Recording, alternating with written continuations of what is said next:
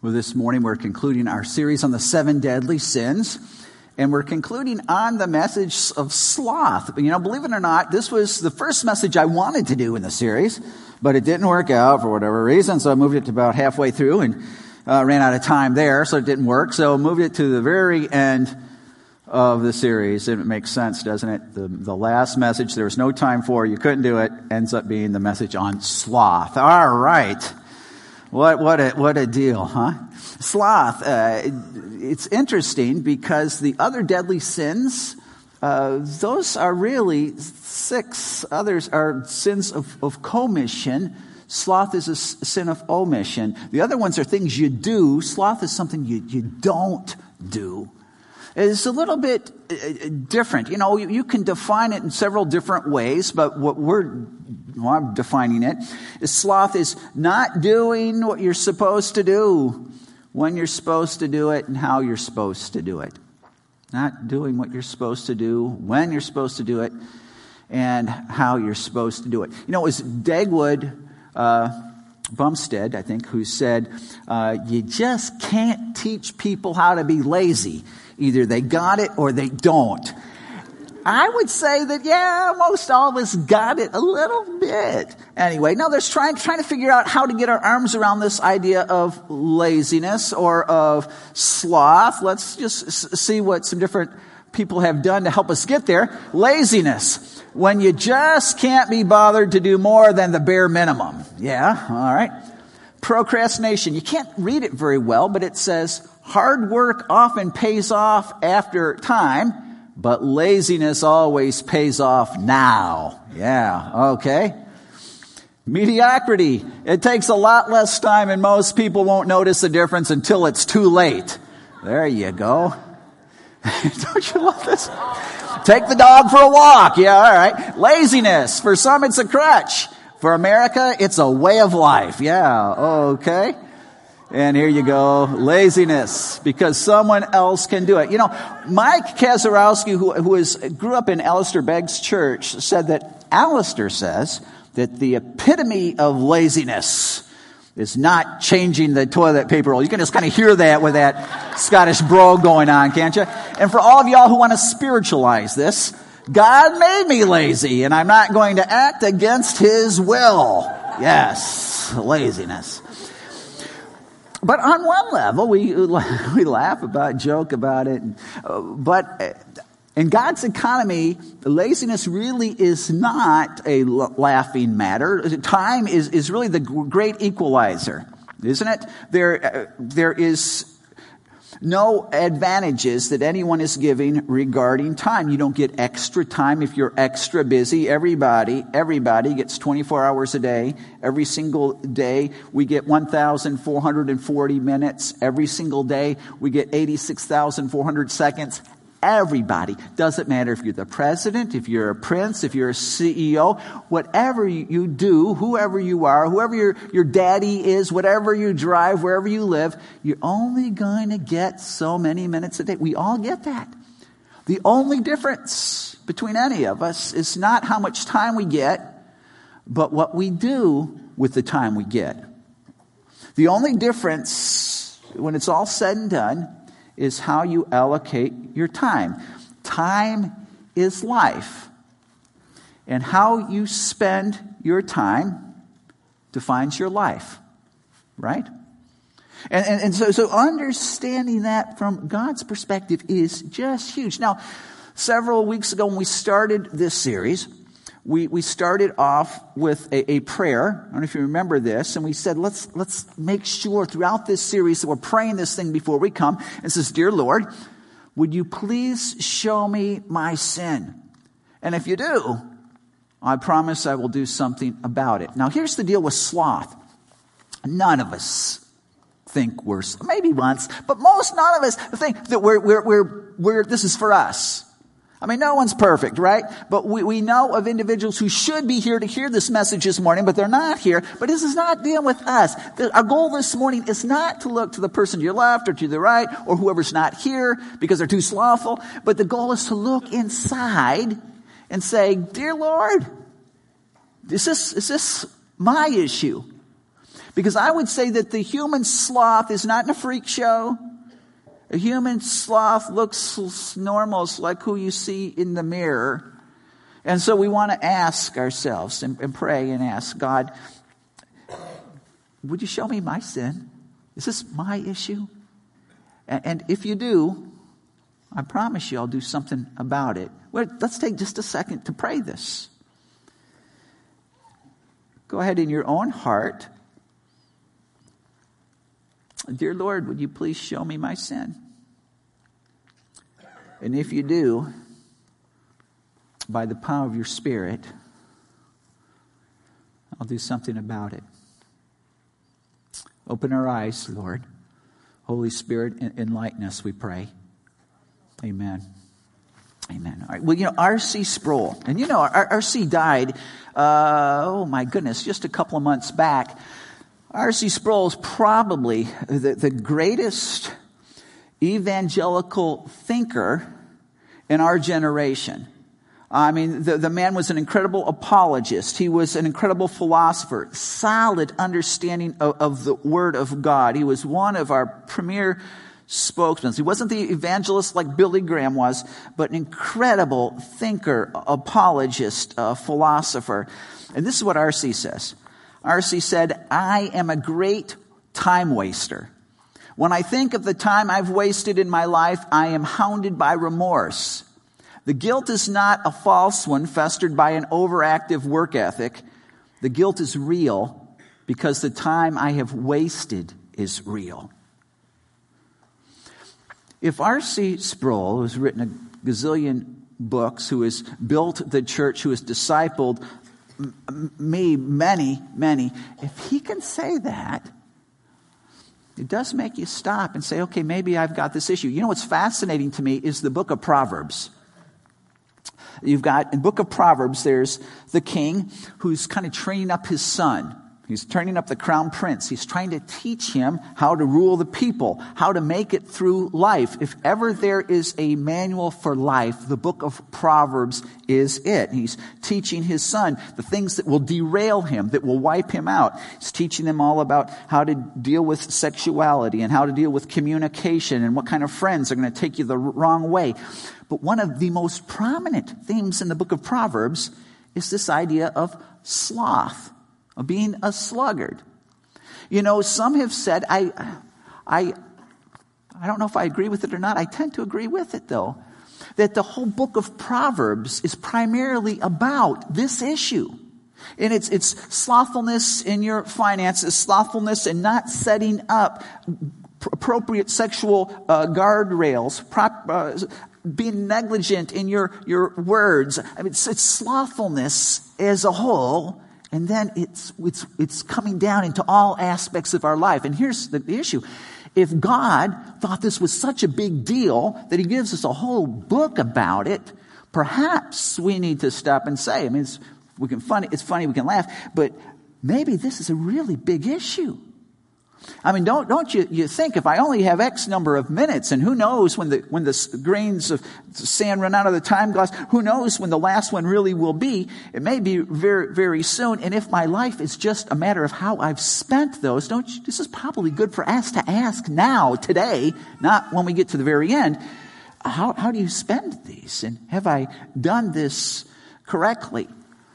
Uh, laziness there are, there are consequences uh, for laziness that we see. One of them is you just bring harm upon yourself. But let me, let's read this. Proverbs 24, verses 30 through 4. If you got your Bibles, turn there. Because this is a, this is, we're going to jump around in Proverbs, but this will be like our anchor passage.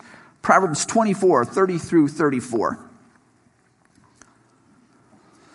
I pass by the field of a sluggard by the vineyard of a man lacking sense. And behold, it was all overgrown with thorns.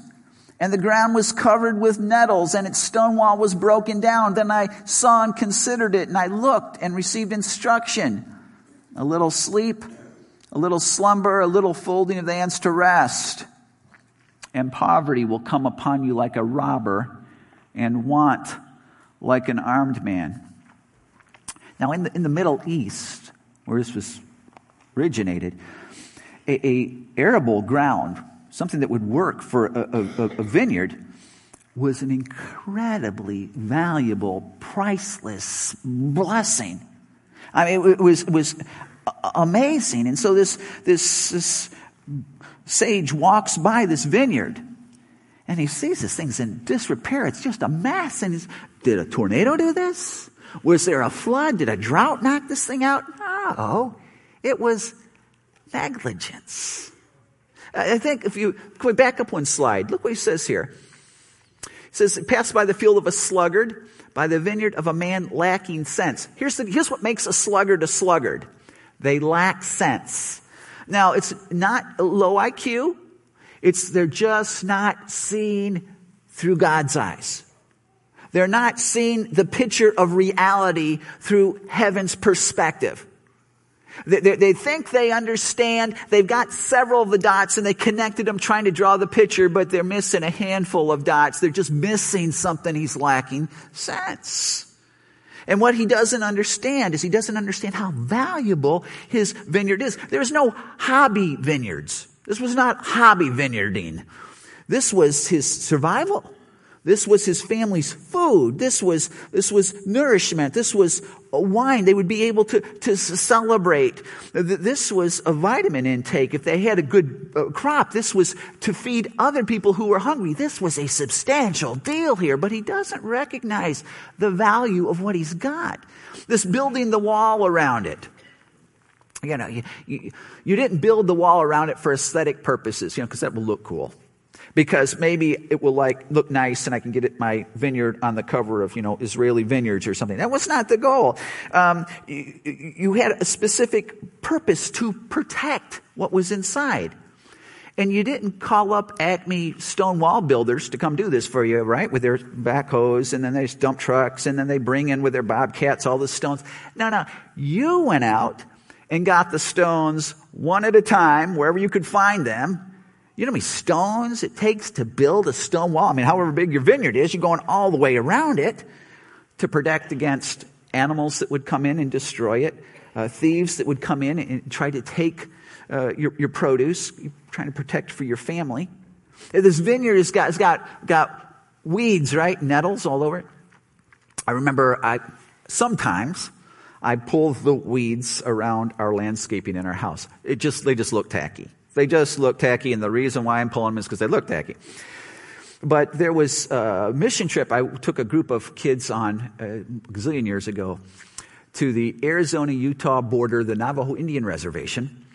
And our, our uh, guy we, we met, the pastor there, took us out to work in the field of Pete Grayeyes. Isn't that a great name? Pete Grayeyes. Now, Pete was a, a medicine man, incredible testimony, came to know Christ. And so we were out working in his field, and you know what? His field was sand. It was just all sand. And he had these little plants growing. Were, well, I don't know what they were, corn, beans, I don't know what they were, but, but then there were all these weeds in the, in the sand. And they told us we've got to get these weeds out of here. It has nothing to do with they look rough. It's because there's only so much moisture in this land and, and, if the weeds take it, the crops can't. But if we can get the weeds out, then the crops will grow larger, they'll produce more, and Pete and his family will be able to survive during the winter. So this was a pretty big thing. You, to, to remove the nettles and the weeds wasn't just because it looks nice. This, this allowed the production. This, this allowed it. Now here's the deal. Every one of us have a vineyard. You've got a vineyard. I've, I've got a vineyard. It's, it's our life. And sometimes we, we go through life and we don't realize the value of what we have. We, we don't seek to protect. We don't seek to keep the, the weeds out. We just are, are rolling. We, we, we're moving. And, and, and the sage would say, ah, a, it's a sluggard who doesn't understand the value of what he has. He doesn't see life situation through God's eyes. And so what he's going to do if he doesn't is he's going to spend those minutes not the best he could. Now that's, that's, that's his issue. That's what he's bringing up here. Now, the, the consequences for being a sluggard. Again, there's, there's a harm to ourselves. Look at uh, Proverbs 19, 15. I should have it on the screen. Life collapses on loafers. I got the, the message is great on this one, right? Lazy bones go hungry. That pretty much tells you. Sluggard is going to destroy his own life. Now, Uh, I got to say something about the nature of Proverbs at this point. Proverbs are um, Proverbs. They're like, uh, look before you leap, he who hesitates is lost. They seem opposite. Um, Proverbs are, are generally true. They're big enough to incorporate most situations, but not so big that they incorporate every situation. And look at this one. Do you know of anybody who may be lazy or be neg- or negligent uh, who is doing well? Well, I mean, there's folk who've got old money. They've done nothing to get anything. They're living very uh, loosely, very carelessly. And you know what? They're not going hungry at all. There are other people you don't want to, you don't want to take from this text. Everybody who's hungry is, is a loafer, is a sluggard. No, no, no, no. Now, there are people who perhaps have a fantastic work ethic, who have limitations, circumstances, situations, whatever, that we may not have and they're a hard-working person and yet. So Proverbs does not give us the, the, the, joy to go start throwing judgment on folk. It's, it's let's look inside. Proverbs does not deal with things we can't control. It deals with what we can control. And it says this, it says that, that, that sluggards will end up destroying their life. They don't understand this, but they're, they let their, their vineyard cr- fall in, implode.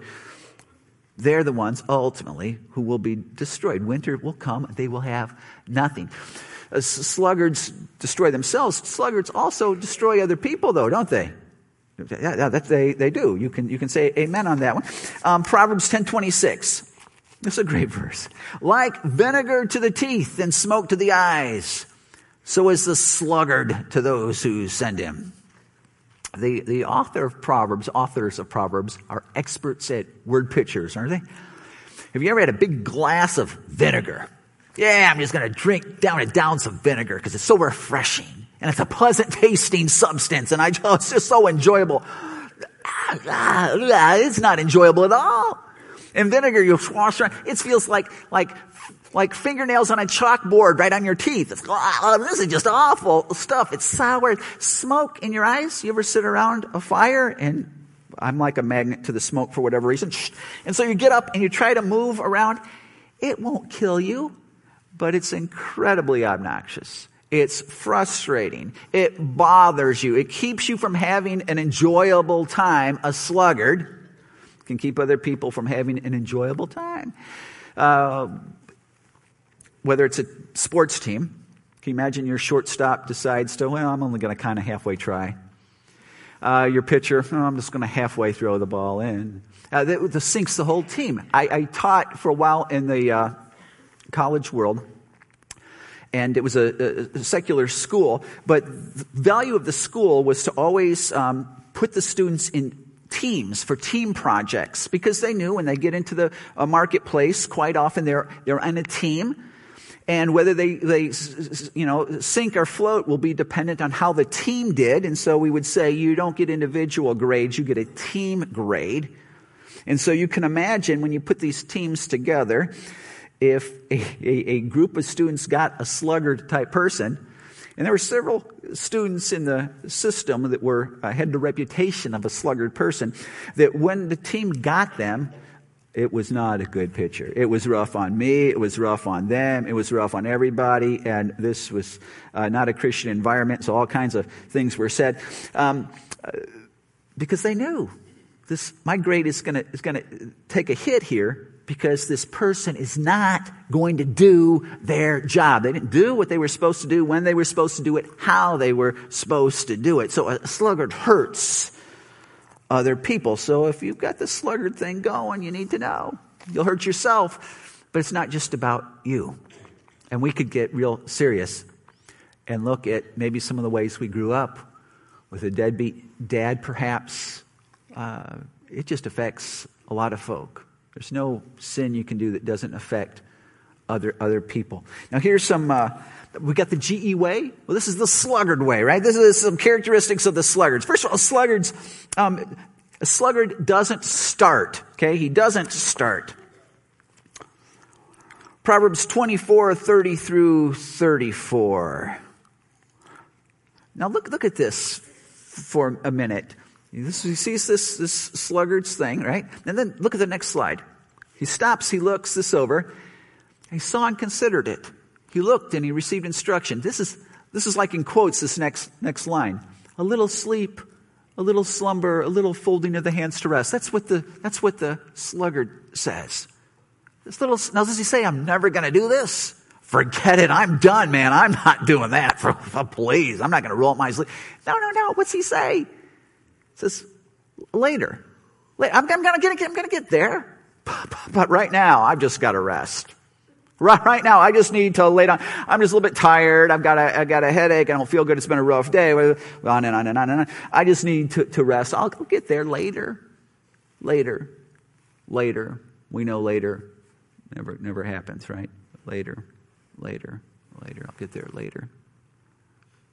It'll just You know, my uh, sluggard doesn't s- start. Just doesn't start. I had a kid, I, got, I still do. I have four, four of us boys in the family. The youngest one's name is Pete. And Pete's got, there's a big gap between Pete and, and the rest of us. Uh, but when Pete was little in school, he would look at the rest. Most, I think at that point we were all out of school. Pete was just starting into high school. And he'd say, you, you got it's a long story with Pete, but he, he would say, you guys are all losers. You guys are not going to amount to anything. You guys drive your junk cars and you have your, your, your, your junk jobs. And he says, but me, I'm going to be driving a Beamer. And I'm going to be doing all right. I'm going to show you. He said, all right, Pete, great. Through high school. D minus, D minus, D minus, D minus. I think he graduated because the teachers were just so, they just wanted him out of their hair, right? They just, but through the whole time, he was still, you guys are losers. You watch. I'm going to get, I'm going to drive my beamer. You'll see. Okay, Pete, quit talking, start doing. Never starts, never starts. Now let me be good to Pete though. So Pete got done with high school. He got a job at Sonic, uh, flipping burgers. He realized that the Beamer was going to be a long way down the road at this point, right? It was not going to not going to happen. Or else going to be a very old, beat up Beamer. So so he says, okay, I'm going to get back to I'm going to go back to college. I'm going to go to college. Well, he got D minus, D minus, D minus. So there's no school in the states that would let this kid in. So he finally begged his way into a community college on probation uh, really, truly on probation. Two years, he's got a 4.0. So he was able to get into Union University, where he graduated with his BA in uh, business. Went on to University of Tennessee, got his MBA. In four months, he's graduating from Vanderbilt in law uh, as a lawyer. Um, he realized my, my, my vineyard's a mess, and I, I have I have ignored it. It's time to roll up my sleeves. It's inspiring uh, for me. He, by the way, he's going to get a beamer probably out of this, don't you think? Um, to let me know that even if our vineyard is a mess, we can, we can start working. You need to know from the time he started community college to today, it's been about 20 years. And so it takes a while, but perseverance continuously, deciding I'm not being the sluggard anymore, seeking to, to apply the biblical principles, uh, we can get where we need to be. A sluggard doesn't start. But you know, sometimes when a sluggard starts, problem is they don't finish. A sluggard doesn't finish. Proverbs 19:24. Again, you got to appreciate this guy's word pictures, right? The sluggard buries his hand in the dish and will not even bring it back to his mouth. Have you ever seen such a thing?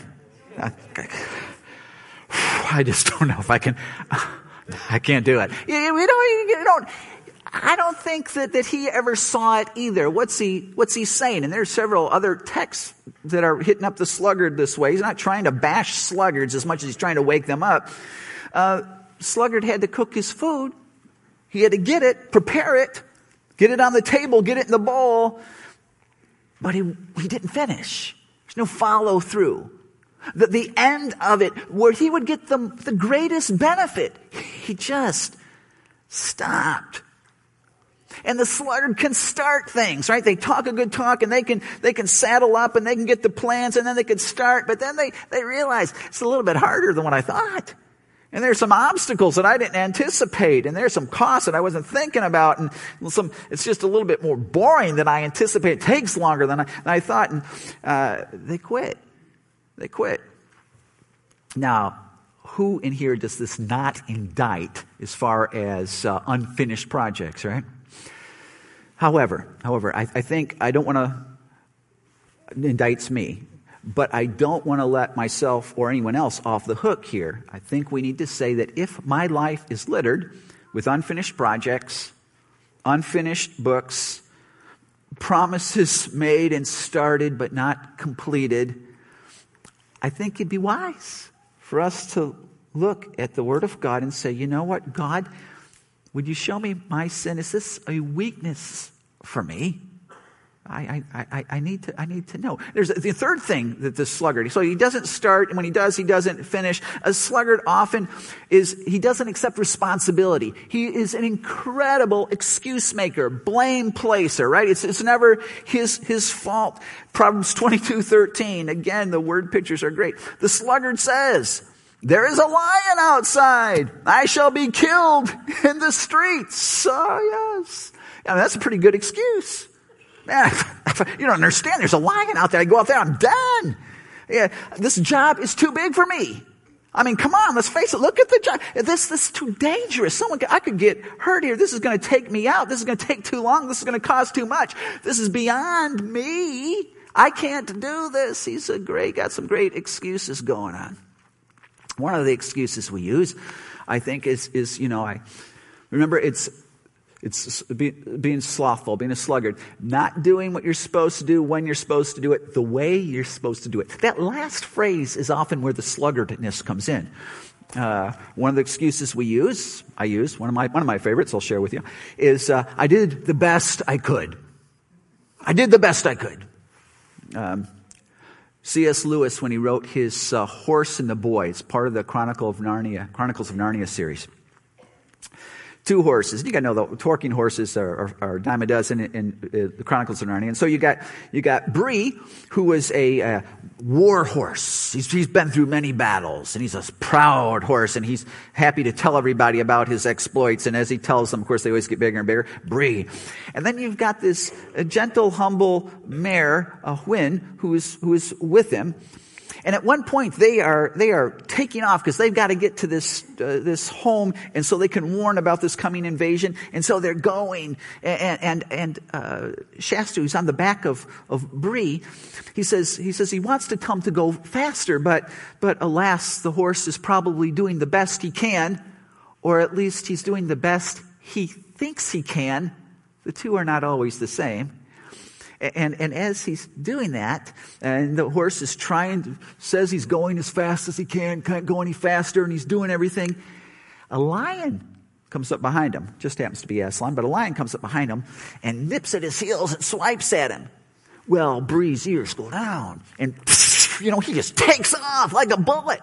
And Shasta goes, Whoa, I felt it immediately. See, he could do a little bit better than what he thought he could do. I, one time I was, my, my, my uh, father said, you know, uh, son, I want you to go out and shovel the driveway. Growing up, I was in the suburbs of Chicago at this point. We had a two car driveway. Maybe they didn't have snow blowers invented yet. I don't know. But no one on my block had one. I hadn't even seen one. The way you get rid of the snow in your driveway is a shovel. And so I'm going, oh, not shovel the driveway. And part of it was my dad's expectations for shoveling the driveway where you cannot have an inch of cement not uh, you got to like manicure the thing as you, you shovel it. I'm going, oh, okay, yeah. My dad really didn't ask me to. He kind of told me to, right?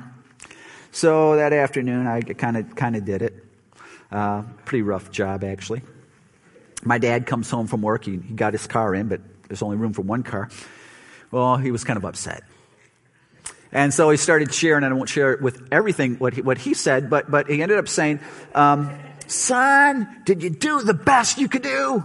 I said, I didn't do this, but yes, I did. I did the best I could do. I tried, Dad, and that, that snow was heavy. You know, I mean, it was like half mil. It was heavy, and you know, I had, had to use that shovel, that old shovel. It just from you know made in the 1600s. I mean, it just was not working, and my back was sore, and I did the best I could. And he said, "Okay, let's go see."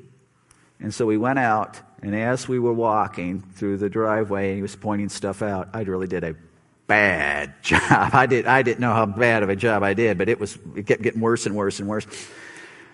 And then he looked over at me and he said, son, is this the best that you can do? Is this the best that you can do? It's kind of a defining moment for me. No, no, it's not. It's not.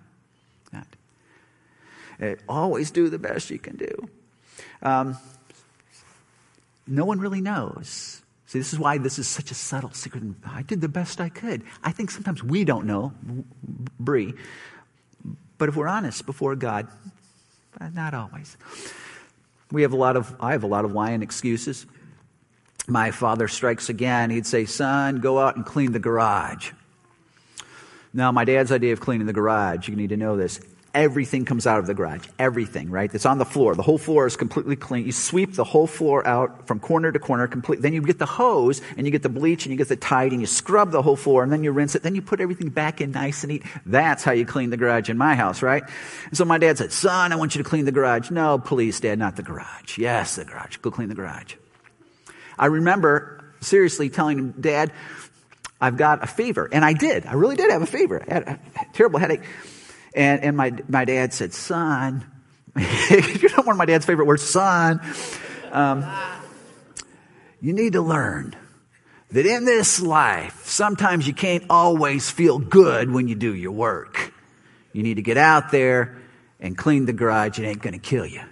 I said, Dad, I think it's going to kill me. He said, Son, we'll give you a nice burial. Now get out there and clean the garage. I'm 56 years old. And when I clean the garage, you know what I do today? Everything comes out. Sweep it from corner to corner. Get the hose. Get the. Get... My dad was in the military, and I am glad uh, for that, that training. I would not have done that. I would have, not at all. Expert excuse maker blame placer. Not my fault. Someone else's fault. It's my headache. It's my back. It's my shovel. It's the heavy snow. It's I've got the excuses. I've got the lion outside. That's never my issue, man. Just so you know. That's a, that's a sign of a sluggard. There's one other sign of a sluggard. And this one is kind of takes the cake. The sluggard doesn't listen. Right? He doesn't start. When he does start, he doesn't finish. He doesn't accept responsibility and he doesn't listen. Proverbs 26, 16. The slugger, it, sluggard is wiser in his own eyes than seven men who can answer sensibly. Seven in n- biblical numerology is the number of perfection, right? It's the number of completeness. Uh, perfect wisdom. The sluggard says, they're wrong. I'm right. This, this is, don't be thinking, all those people. This is us. How difficult is it to hear someone speak correction or rebuke into our lives? Oh man. Oh man, you don't understand what's going inside. I tried my best and all the variables and you don't, you're the lions and you don't know. Don't you even? You don't know. This is us. The sluggard is one who doesn't listen to other people. He's wise. He's right. Don't even try to talk to me. I know. I got it down. Don't, don't, even, don't even try. So, what do you do with this? This is our default system. So, what do you do with this? Um, my youngest son, some of y'all know, is uh, finishing his first year at the Air Force Academy. Now, when, when he went, he went in last summer, he went into to boot camp at the, at the academy, and you've got to know all these kids in the academy are like captains of their rugby team and captains of the football team, and they're just, you know, specimens of health. They're just, just, just, just perfect health. You, you got to be to get in this place, right? But then what they do is they just drive these guys past their, their, their limits. And these guys thought they were in good shape then. They thought they could do anything. All these prima donna kids, they're pushed past their, their limits. And I remember uh, Drew, uh, he would write after they, they, they ended up with the last three weeks were in a place called Jack's Valley up in the Rockies. It's just a, a crazy place. But I remember him writing because you couldn't have the phone and you couldn't have the computer and he'd write us real letters and he'd say, this has been the worst three weeks of my life. I oh, wow, it's horse three. He says, yeah, I'm sick. I had a fever and you got to get out there and you got to do it. And you got to keep going and they're pushing and screaming and yelling and no sleep and you got to keep moving and blah, blah, blah. Next letter. This has been the worst three hours of my life. Go, what happened the three hours? I said, well, there's this activity and there's this program, and, you, and, and we were uh, simulated war, and there was bullets going, and there was sirens, and there was smoke, and the guys were screaming at us, and the barbed wires catching us, and we got our guns, and if you slow down, it's a bad thing, and I would see cadets off the side crying, getting cussed out, and they have to do their push-ups in the mud, and I'm just keep going no matter what. Worst three hours of my life. Next letter. Just experienced the worst three minutes of my life. Three, well, three minutes? He says, yeah, we had our HAZLEP gear on and we go into this warehouse and they make us pull our mask off as they pop out the tear gas. And when our lungs are ready to explode, they let us out. And so we're all gagging and we're throwing up and I felt like I couldn't breathe. I honestly thought I was going to die. Where's three minutes of my life? Well, that was all over, right? Boot camp's done. I'm thinking, okay, it's got some relief. But they stayed on, these guys, all, all year, in, intense year. I was talking to him the other night. I said, Drew, are, are you glad, though, that you went in? And we were FaceTiming. He was kind of pensive, looking off, and he said, You know, I'm really different today than how I came in. He meant that in a good way. He said, I could have never imagined I could have done what they've pushed me to do, that I had that within me. Uh, he, the academy knows they want you to reach your potential. And so they, they, they know that your default system is sluggardness. So I, I, can't do it. The lion outside, I can't pull it off. And so they push and push and push and push and push. Here's the problem for us. We do not have a drill sergeant for, for, for our, us for our work with our vineyard. It's, it's not there. So how will we ever reach our potential? We won't let me, let me, let me focus on the corner of our vineyard that is our devotional life. Can I do that for just a moment?